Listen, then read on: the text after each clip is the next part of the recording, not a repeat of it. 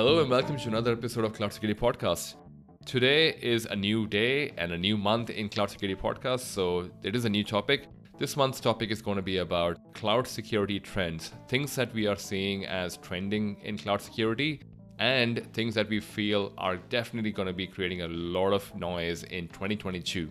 The first topic today is data security in cloud, and I could not have thought of a better topic to start off with because data security is so much more than access control for folks who actually do data security and data privacy, and also the different layers of access you can do.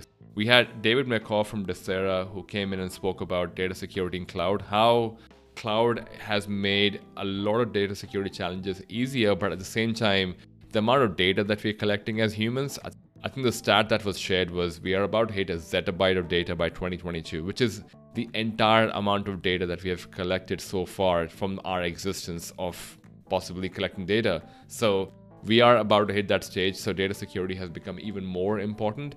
During the episode, we spoke about a lot of challenges in the traditional world with data security and the silos that have been created for data security, whether data hygiene can actually help. We also spoke about the fact that, hey, is DLP enough in a cloud context? And a lot more. If you enjoy this free episode of Cloud Security Podcast, feel free to leave us a review and a rating on Apple Podcasts. It really helps others know about this as well, and also helps our future guests know why they should come on the podcast. If you are already subscribed, thank you so much, and I really appreciate you leaving us a review. It really means a lot. Thank you so much for that. All right, let's get into the episode and talk about data security. And I'll see you next week with another episode on the trending topics in cloud security. For now, take care, stay safe, and uh, we'll get into the episode. Peace. Time is the enemy of security, and that's where Axonius comes in. Axonius helps organizations immediately know what assets they have and shows which devices, cloud instances, and users adhere to or deviate from security policies. Learn more and try it for free at axonius.com. Hey, Cloud Security Podcast, Steve from Bridgecrew here. Check us out to start scanning your infrastructure as code against hundreds of security policies, both on the command line and in your IDE. Bridgecrew also adds security feedback to all your commits and helps you fix misconfigurations in both code and runtime. How do you get your cloud security news without scouring the internet for hours? I normally just head to Cloud Security News to get my weekly update on what's most popular in the cloud security world.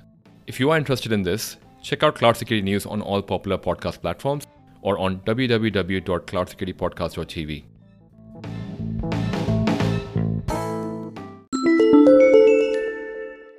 Hello, hello, hello, and welcome to another episode of Virtual Coffee with Ashish. And I'm presenting this on behalf of Cloud Security Podcast. Today's topic is a new month, and we are talking about all the trends that are going on in cloud security, but we haven't been able to cover them throughout the year. But somehow they're going to have a huge impact in 2022 and moving forward. And to kick it off, I have a really interesting topic that I don't think we have spoken about ever on this show. So I'm so glad that I've got a friend of mine coming in to talk about this. Hey, David, how's it going? I'm doing well. Good, good. I'm so glad you could come in, man. I think you and I've had so many conversations, and it's not even funny that how often we were like, oh, there, there is something here, there's something here, and I'm, I'm so glad I could bring you on the, onto the show as well, man. So I'm really excited for this. I wanted to start with because I know a lot about you, man. I think, but some of the audience members may not. They might may not even know your uh, celebrity status as well.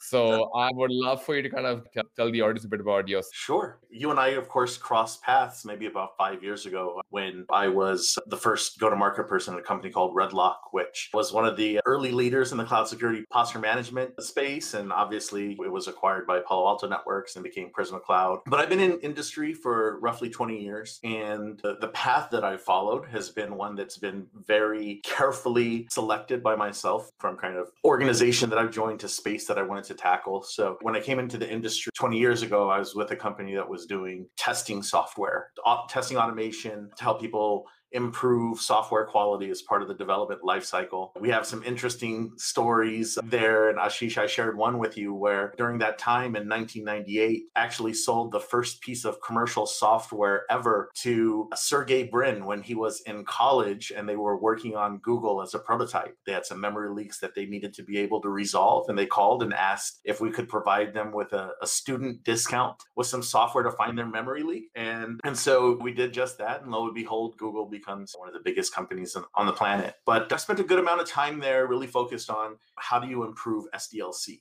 How do mm-hmm. you create a more predictable SDLC through automation and, and, continuous verification? And we really pioneered some of the early principles that have kind of created what DevOps is today. And so while initially the focus there was on code quality, I then joined a company called Coverity, where we started to shift from just focusing on quality to application security and kind of taking AppSec, which was historically kind of an end stage process, just like testing was an end stage process, and helping CISOs and leaders at that time bring AppSec into something that would scale by shifting it left in the development process. So that was kind of the early phase of my career. And as new technologies have emerged, particularly cloud, there are a lot of the principles that were applied in application quality that now were also applicable in cloud. So at the moment that you could start provisioning infrastructure as code, that also was the moment that you should start validating that infrastructure as code, the same way that we've always validated code historically. So, as mentioned, I was very, very early in the journey of Redlock and building that out as a company. And since then, I've had the opportunity to work very closely with the, the founding team at CloudKnox, who's a leader in infrastructure entitlement management for, for cloud. And most recently,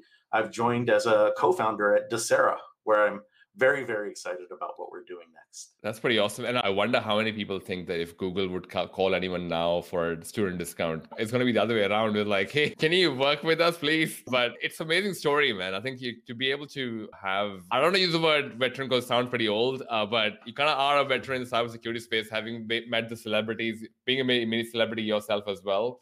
And redlock definitely was one of the first ones to kind of stand out and with the whole the hack that was discovered by the breach that of in Tesla that was discovered by them. That, yeah. that definitely got them in the news because we're talking about data security, and a lot of people have like a very broad understanding of what data security is like. But I'm curious to know what does data security in cloud? Uh, what does that mean for you? Yeah, great question. I, I think to fully contextualize that, you need to take a little bit of a step back and, and, think about what has cloud meant to industry as a whole, right? And how has cloud enabled digital transformation? How has cloud enabled businesses to start moving faster, right? So if you look at this whole kind of push towards digital transformation, it's really fueled by data. And there are a bunch of interesting statistics out there, but I'll share a few of them for, for the listeners in case they haven't heard these. In 2020, it's estimated that there will be 175 zettabytes of data that are collected and stored across cloud environments. Okay. And to put that into context, 175 zettabytes is the equivalent of all data that's been collected and stored in the aggregate history of mankind. Wow. So, yeah. So if you take our entire and benchmark that against just what we're collecting in terms of data this year, it's even. And that number is growing 30 to 40% year over year. And, and if you think about that in terms of like our daily lives, right? Like organizations are now trying to capture every piece of telemetry that they possibly can to assist in automated decision making and extracting as much value as they can and helping their business move at a much faster pace, right? So it's what comes first, right? Does the cart before the horse in terms of what is data and what is data security and cloud? Like cloud enabled the mass collection of data that fuels this digital transformation and we need to look at things kind of in harmony versus individually. And so the data collection is massive. Because of modern cloud architecture and how easy it is to deploy infrastructure in cloud you're also now seeing a challenge where you've got cloud velocity is moving faster than governance is able to keep pace. The data environment is now decentralized compared to how it used to be before people were in the cloud. So back in the day, you'd open a ticket with a DBA or your IT administrator and you'd ask for a database and they'd go rack something into your colo and that was it. But now people are like spinning up Redshift instances and RDSs and snowflakes and BigQueries. And so now you have this very distributed environment that's housing much, much, much more data. So that just creates a problem and challenge in terms of governance and, and security because of the complexity of that environment. And then throw into the mix the fact that there are over 160 countries now that have passed privacy legislation around how you can actually use and how you need to protect that data for consumers. So there's a lot that comes into call it a, a, data governance program and even more that needs to be considered when you look at that in the same context as your overall cloud security program and yep. that's what we're helping people try to understand uh, it always shows the depth of the work that you guys have done in this space as well for data security is to what you just mentioned between privacy and the fact that now in a cloud world where a lot of people don't really have the database administrator title like that used to be a thing now yep. as a developer I can just create a database whenever I want because I just need like the right template and I can just create the right database of any size that I want. That can be really scary as well. But is that what I mean? I know the, the real concern with data security, or at least a lot of people think about data security from a how do I put this? They put it from a oh my data breach perspective. They're going, oh, I don't want to get data breach. That's like when people talk about cloud and data, they're really thinking, oh, I just want to prevent data breach. Now, is that really like I guess sounds like there's a lot more depth to it because what you just said is another layer that no one's talking about. People are talking about, hey, my S3 bucket is open, or yep. I don't know, something else is open. They're not talking about there is this silo between my data privacy team and then there is my data storage. So is there more to this, the whole data breach thing, than just like S3 bucket being open on the internet? There's quite a bit more. And transparently, I'm also learning about this every single day as we're trying to get to what the root of the challenges are across industry. And one thing that I didn't say when I framed the problem is as there are studies that have gone out that have indicated that more than 50% of security professionals have little to no confidence around their data security posture. And the number of breaches although we've been applying methodologies like DLP for many years, the number of breaches has not gone down at all. In fact, it's growing. And and in fact, one other key metric, Ashish, that I'll share with you that I just thought was was egregious considering all of the investment that's taken place over the years for data protection. Because when you think about it our job in security is really two things. It's protecting the resilience of the infrastructure and it's protecting the secrets protecting the data. So if you look at those as being the two core things that we're trying to accomplish in security we're doing a pretty bad job on that whole data side. And uh, the metric I was going to share was according to IBM's data breach, it takes on average 287 days to detect and contain a data breach. 220 days is the detection side of it, and then 67 days is the containment side. But like I said, with all the investment that we're making, why does it take so long to detect a breach? And I think your question was also is it just breach that we well if you look at the big picture as a security professional we care about protecting them against the breach right? As a privacy person we care about adhering to the law protecting our organization from any potential risk of legislation and enabling our business to grow faster in various regions around the world by complying with the laws that are mandated in order to operate in those parts of the world. And then the data team themselves, your CIOs, your data scientists, they care about being able to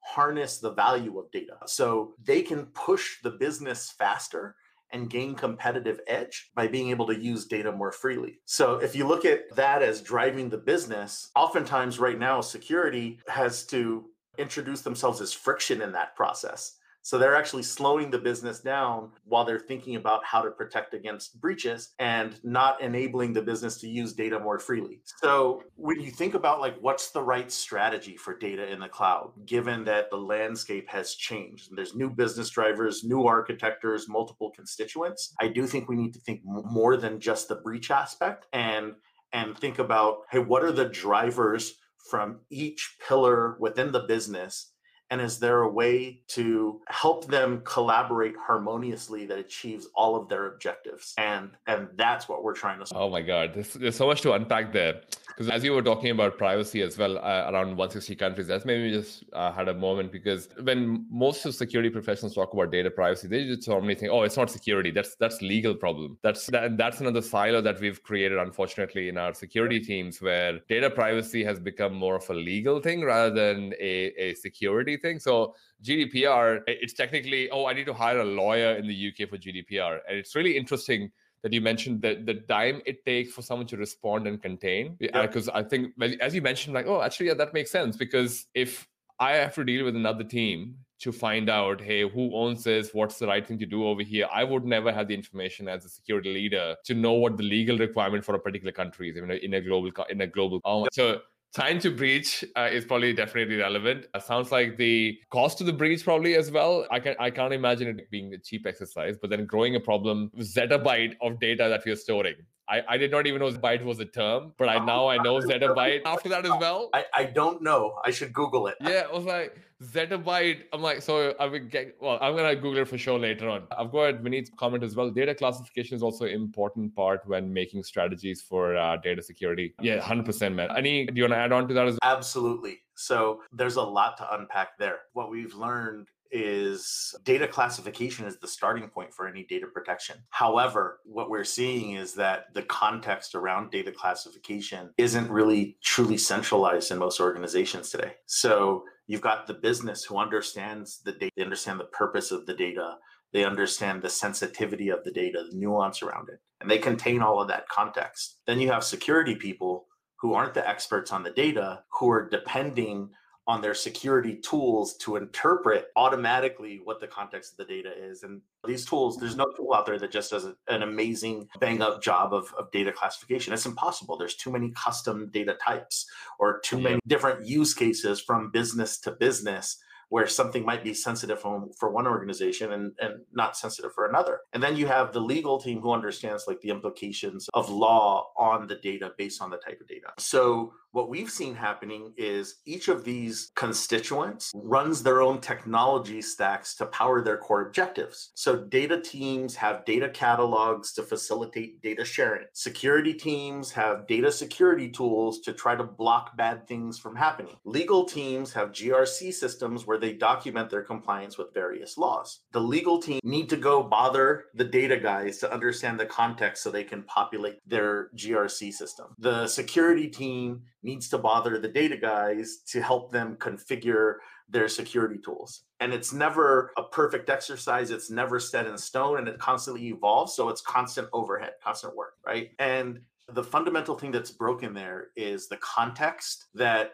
is owned by the business isn't shared and passed through in a continuous fashion through technology with the security and the privacy stakeholders. So that creates a lot of overhead and everybody's reinventing the wheel trying to reclassify using whatever tool set that they have. And that's where we've seen a lot of the breakdown in the processes. So you need spot on 100% the foundation for an effective data security program is effective data classification. The more granular you can get, the more effective that program can be. But it all boils down to accuracy and context. That's pretty awesome. And I think uh, you kind of touched on some of the risks because I'm I was going to ask in terms of the scale of data security challenges, and you kind of touched on really interesting things where there's many multiple touch points for at any given point in time for data in any organization. So, uh, good one over there. By the way, thanks, Zenith. I think bazillion is the next term after the zettabyte. Actually, I don't know if bazillion is supposed to be just it's a proper term, uh, but everyone is like, yeah, a bazillion times. So I, it'd be really interesting. It's actually a term or actually a numerical value. So I was gonna ask. So we spoke about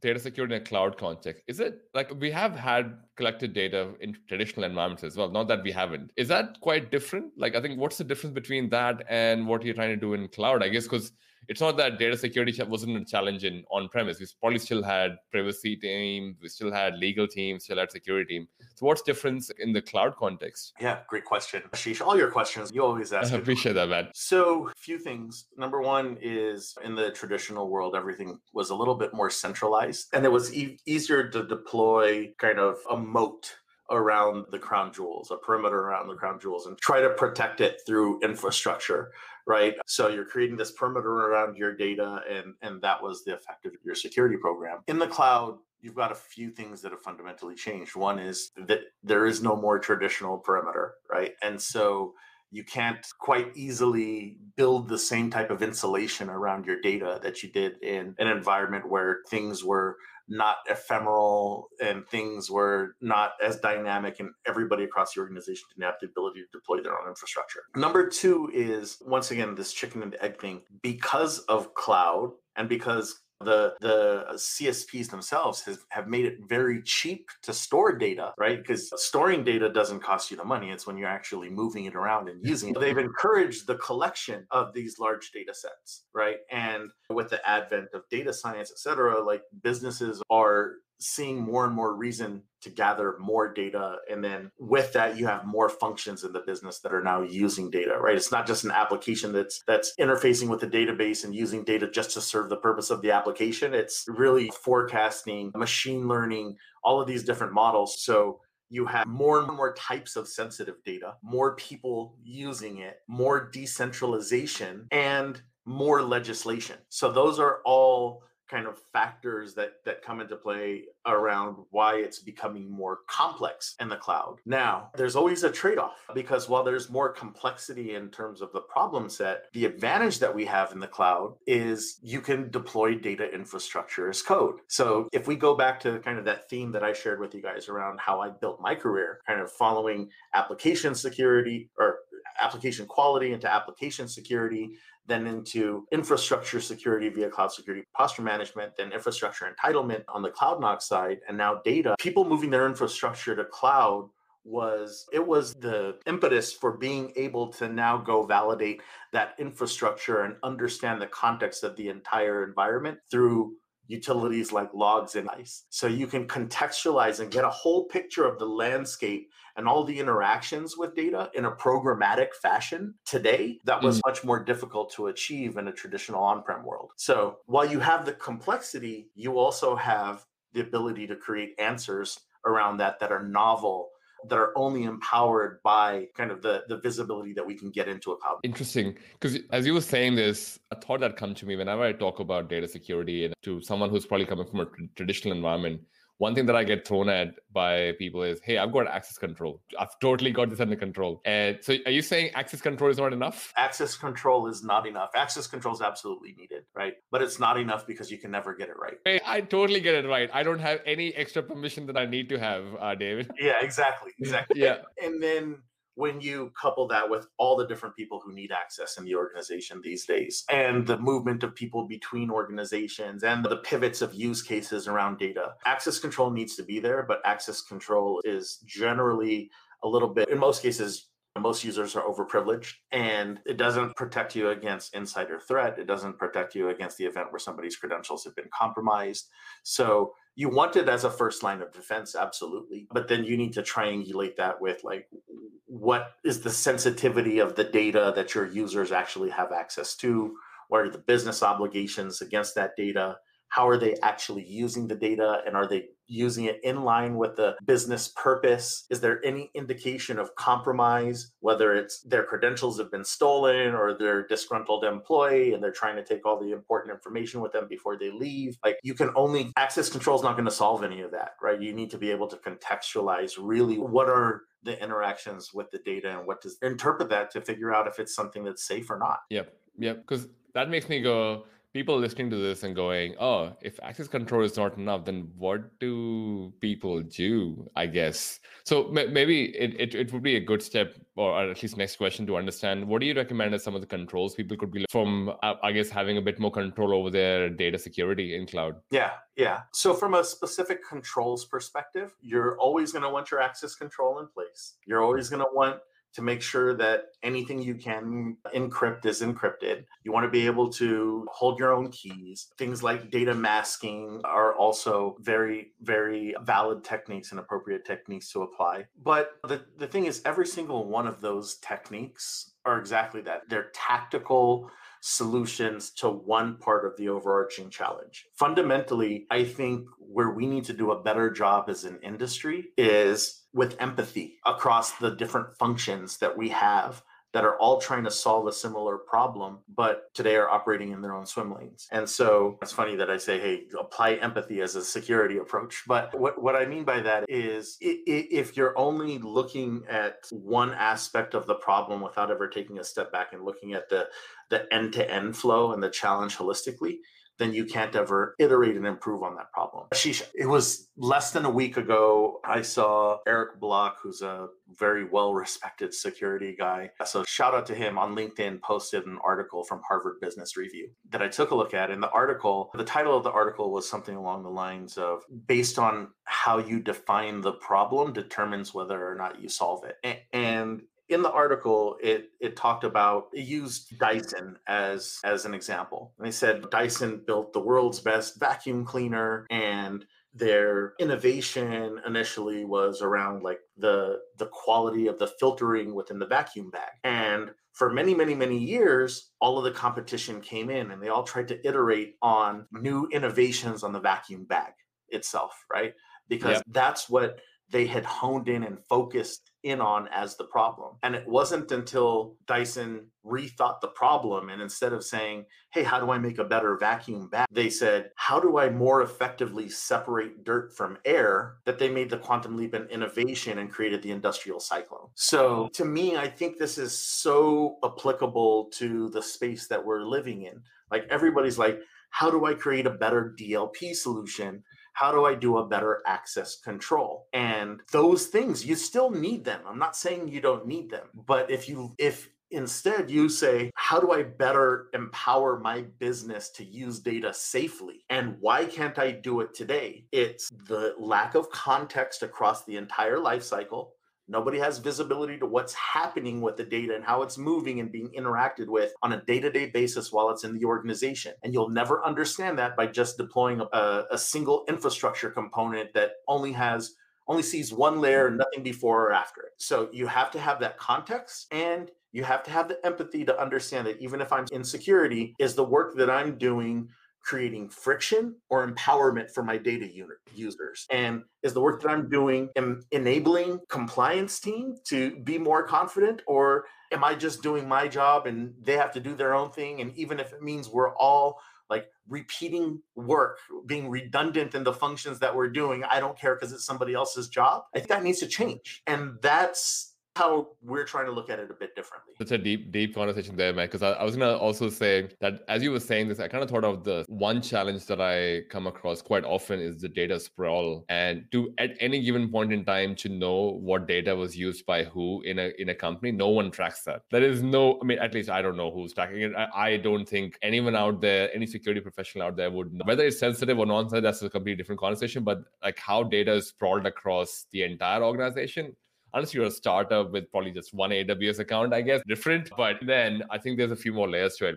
We've got a few more questions coming in as well. I'm just going to quickly address them. Hey, Tom. Uh, so Tom's asking, is DLP harder to manage in cloud environment? DLP is hard to manage everywhere. And, and we'll, we'll go back to, I think it was Vineet's comment around, around data classification. Like DLP is only going to be as good as the data classification. And unless you have a process that enables high fidelity data classification as part of the data provisioning process, then the burden of doing that data classification falls onto security guys who just don't have the bandwidth to constantly tune and keep those DLP systems up with the speed of business. So, Tom, earlier in the in in the conversation, we discussed the average time that it takes to detect and contain a data breach, and the average time was 220 days for the detection side. What I didn't point out was most of these organizations have DLP, right? But they're still getting breached. There was another article, I think it was Dark Reading or, or Security Boulevard, maybe about two months ago, that said over 90% of organizations have suffered a data breach in the last 18 months, and over over 60% of organizations have suffered at least three. So when you triangulate all of these statistics, what it tells you is that DLP is deployed in many of these organizations, but nobody's actually blocking. Nobody's actually turning it on with a level of confidence because the fidelity is so accurate that they can feel comfortable blocking somebody's flow during the business day-to-day business cycles. So these tools end up getting configured and having somebody who has to sit on top of them and try to manage them. But if you could never get that fidelity to a point where you have confidence in it, then it sits on in a passive mode and becomes more of a forensics tool for you to investigate what happened after the breach, after your data data's shown up in the dark web, than something that actually signals that you have a problem and prevents it from happening. Yeah, there's a resourcing issue there as well with DLP, right? Because you have you need to have another person manning the DLP on an ongoing basis for the alerts that are raised over there. So there is that challenge as well. Hopefully that answered your question, John. Thanks for that, man. Really good question. I've got another question here. Is relying on cloud native controls enough to secure? I'll turn this one around to you, Ashish. What do you think about that? I think based on our conversation, I, I, I think there's the challenge that is not being solved by cloud native problems. Yes, you're right. Access controls, we spoke about that. It definitely solves, yes, you can solve the access problem. There's a lot more context around it, but the amount of data that is spread across i don't know if the so first of all cloud service providers they have data stores you can control the access to it, but they don't have the context for, hey, this is the data which is sensitive, this is the data which is nonsense. I do care when Ashish logs in over here, but I don't care if Ashish logs in or does whatever this over because it's public data anyways. So that context that we were talking about, I think that cannot be achieved by cloud native controls. Someone has to kind of use an open source or some some kind of a tooling to get some context around that whole layer. The other thing that I always talk about is I don't know how many people talk about data lifecycle in cloud as well. It, it's something that we kind of saying, oh yeah, I've put my I've, I've started sucking data. I guess I'm a telecom provider like Verizon. I guess just gonna think of a name. I just collect data from people, get the username, username ad- addresses, everything. But what happens to this data throughout the company? Like it, that no one manages the data lifecycle as well, and there is no cloud native control for that. For how your data, that's that's all. I mean, I'm gonna use the cloud service provider terminology. It's a shared responsibility. So what you might want to be the, the the long and short of it is it you say yes and no. Yes, it helps you do access control, but no because it doesn't have the context for what you need to I guess protect from a privacy law perspective or from a data classification, data sensitive perspective. Hopefully that answers your question, but that was a great question, man, or lady, I guess. I don't, I don't know who that person was. Do you want to add anything else? Yeah, I'll, I'll layer into that. So, of course, your traditional managed cloud services like RDS and, and S3, these things all have some security capability that's available within assuming you've turned those things on and configured them appropriately, right? So you can make sure encryption is turned on in each of those environments. You can make sure that your buckets, your managed cloud instances aren't public to the internet. You can make sure that you've enabled backup and recovery. But once again, in the shared responsibility model, all of those things are optional. So it's up to you to make sure if you've actually done those things to ensure that the infrastructure itself is protected. Then you get into the question of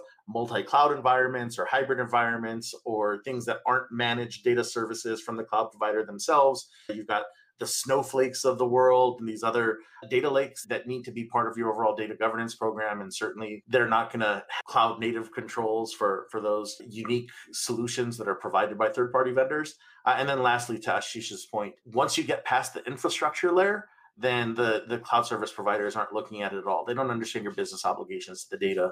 They don't understand the sensitivity of it to the organization. They just know you've got a redshift, and based on however you set it up or however the administrator set it up, they're assuming that that's correct and that's not always the case. And I, I, just realized who the person is. It's Chris Glanden. I'm like, I know. So Chris Chris Glanden is also a podcaster as well. But he runs a Barcode podcast. Definitely ask people to check it out. He's got another question as well. Uh, so Chris yeah. has asked another question around structured versus unstructured data in cloud how does a protection strategy awesome and, and, first i do want to give a shout out to chris because i've had the opportunity to meet chris in the past and he's got an awesome podcast and and he's one of the very very well well versed data protection experts that's out there. So he's probably another great person to to bring into this topic at some point ashish. But yeah in, in any case structured versus unstructured data in the cloud, how does the protection strategy differ? Great question. We could probably unpack that and spend a lot more than just the time that we have left on this mm-hmm. podcast on that topic alone. Let me broaden the question a little bit and say, okay, when you look at a cloud environment and you look at data security, how should you be thinking about it? You should be thinking about you've got infrastructure as a service and, you've got your kind of your structured data stores that are holding this structured data, which oftentimes are the crown jewels. Okay. And then you've got your data that's in your SaaS applications. And then third, you've got your your data that's in file formats or unstructured data that's could also be in SaaS applications, could be in cloud storage, and could be floating around the mm-hmm. endpoints of your various users. You mentioned this term of data lifecycle. Okay.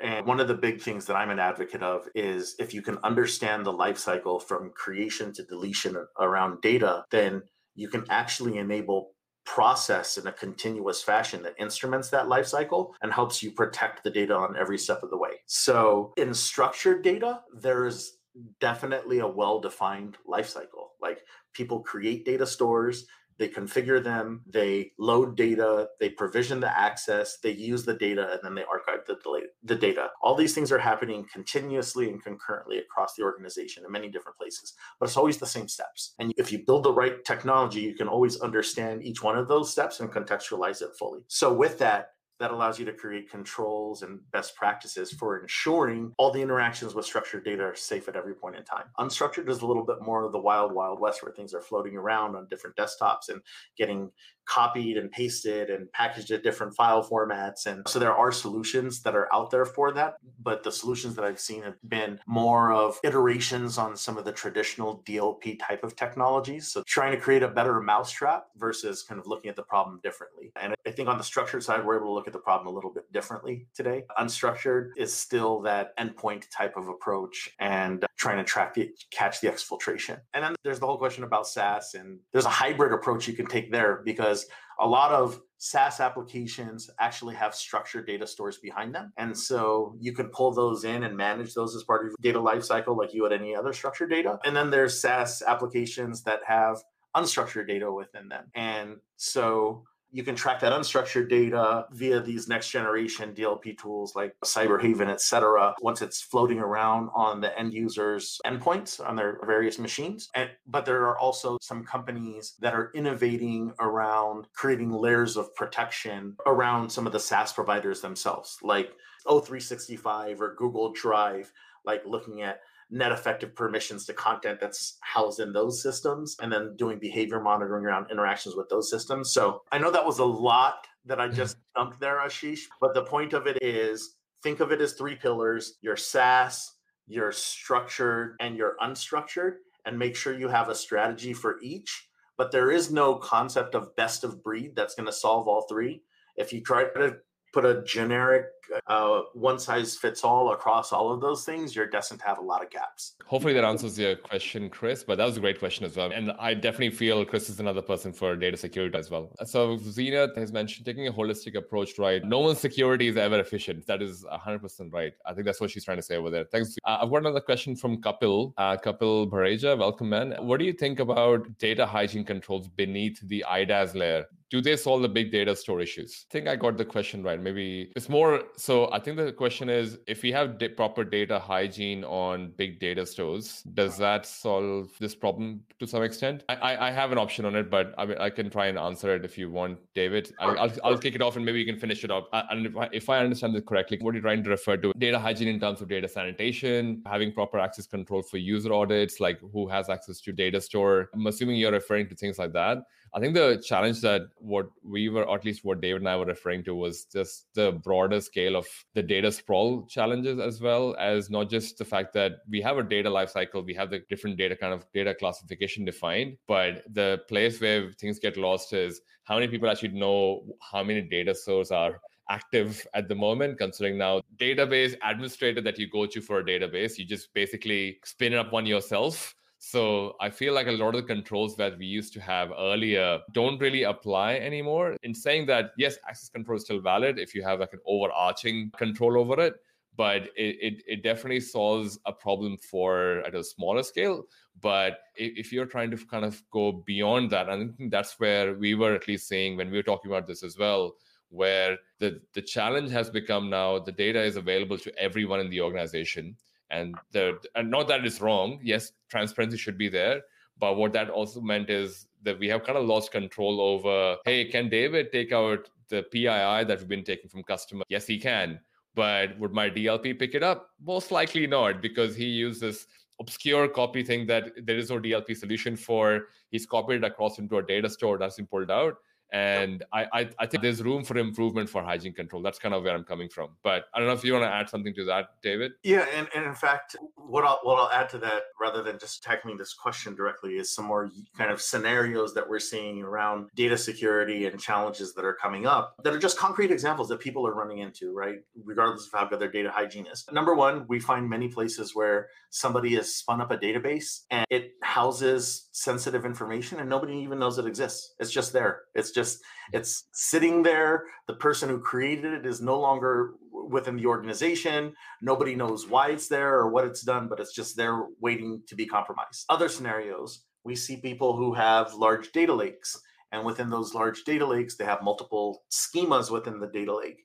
And some of those schemas are meant to be dev or staging environments or public environments and sandbox environments and others are meant to be restricted. And so they give everybody in the organization access to anything in the public environment, but they want to make sure that there's no sensitive information in that public environment because that would be violation of law and violation of trust in the uh, what the organizations they're working with. And we almost always discover data that's sensitive in places where it shouldn't be. The next thing that we we see happening is situations that effectively are impossible to identify through traditional DLP. Or so for example, have a customer service organization and they have access to all of your customer data because that's part of the function that they have of fulfilling their job. So from a privilege perspective, they're supposed to be able to look at your customer data. But from a behavior perspective, should they be running queries on a bunch of customers that they have no business purpose or relation for their job function?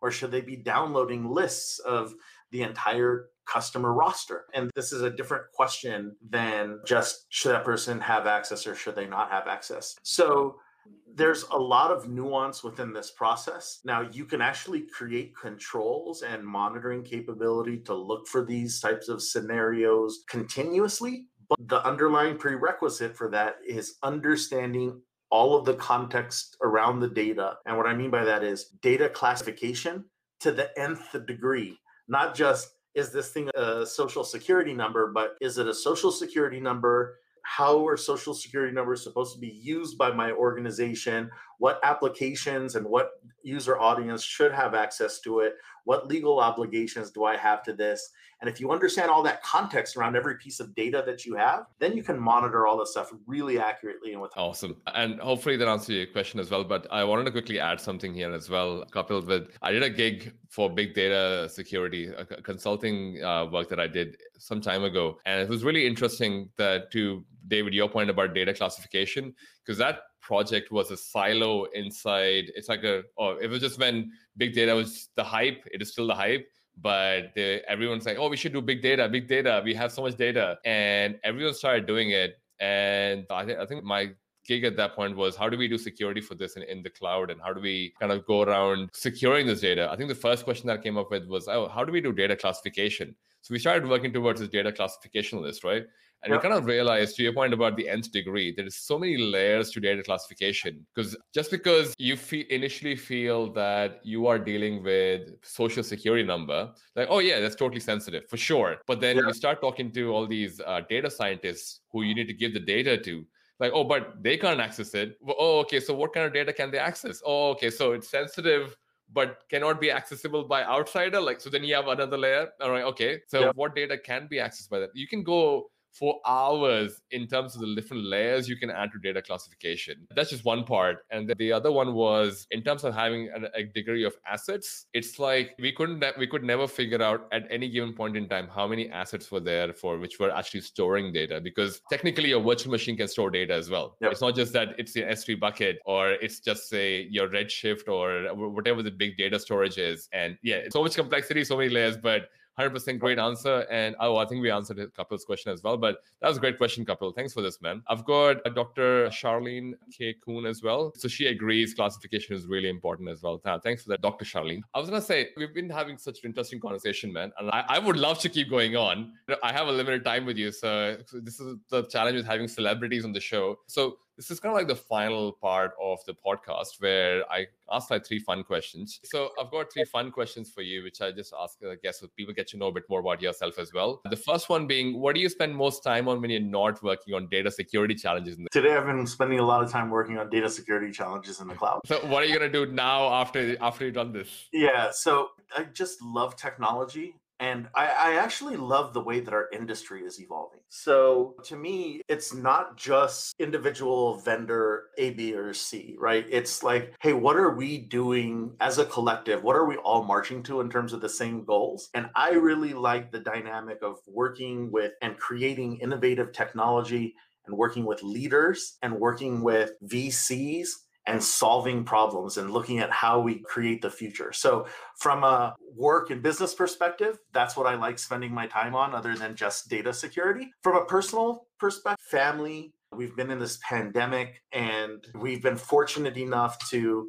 find ways to take advantage of it So when my daughters had remote schooling, like let's go learn from somewhere else where I can work virtually and they can school remotely, but we can capture some experience and not feel like we're cooped up at the same time. So traveling a lot of time with family, that's that's really been one of the the, the big things that we've been focused on, especially the last couple of years. It's been tough. Oh yeah, I think I, I so it's funny. Not many people are creative enough to, I guess, apply some kind of like a creative layer to it. So I'm, I'm glad you were one of them to be able to add a creative layer to the whole pandemic thing as well, man. Second question What is something that you're proud of but is not on your social media? That's not on my social media that I'm proud of. I really, when I think of the, the sources of of pride one is around my around the business i'm proud of being able to create things that are actually helping people and and also like mentoring up and comers in the industry on both the go to market side and helping them understand like really what opportunity is there for them because a lot of people don't fully understand how to embrace all the opportunity that's in front of them as individuals. So helping them understand there are no barriers there and to be able to do more and and number two is like the way i was raised was just super big on family and so for me my what i'm really proud about is being able to share any successes or the journey that I have with my children. Fortunately, I, I still have both my parents still around, my extended family, and and and and my friends. It's it's just like if you can be proud of the people that are closest in your circle, then you're living a full life. And that's that's how I look at it. That's very well said, man. Very well said. And I definitely feel family and friends are definitely the our source of pride. And yeah, I can, I, I yeah, I'm 100 percent with you on that one. Last question: What is your favorite cuisine or restaurant that you can share? Oh my goodness. Well, if you've seen me, and especially as I've been in and go to market on the technology side, I've every year I've gained more pounds than I should because I take a lot of dinners. I'm a I'm a big foodie, Ashish.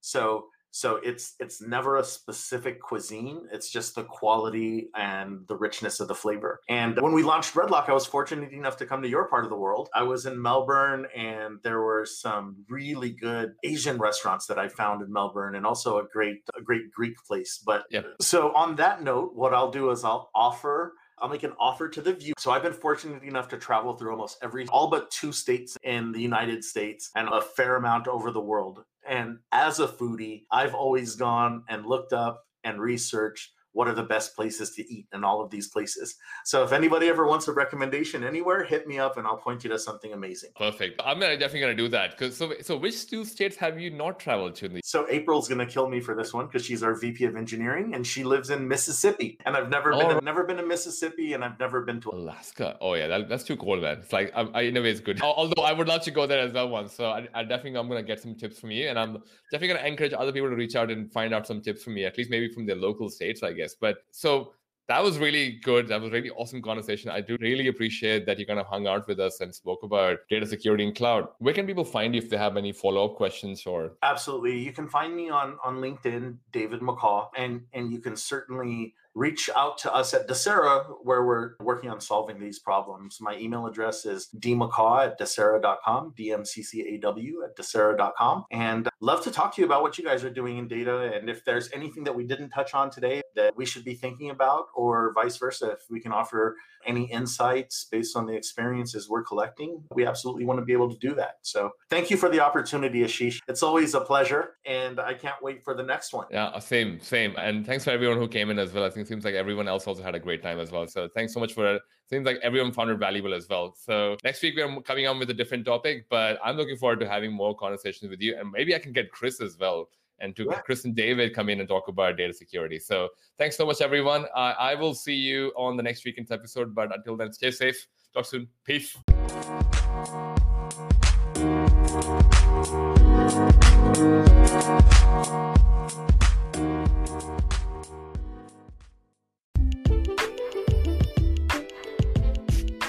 Thank you for listening to that episode of Cloud Security Podcast. If you found some new information from that episode, we would appreciate if you share it with others. Share it with us as well if you have any good feedback or good learnings from the episode. We are on all your favorite podcast platforms. If you don't find us there, you can always go on our website, www.cloudsecuritypodcast.tv, to listen to the latest episode. We appreciate your support in helping us grow. It helps us bring more guests. It helps us support the channel. So, really appreciate it. Thank you so much for your time and talk to you on the next episode.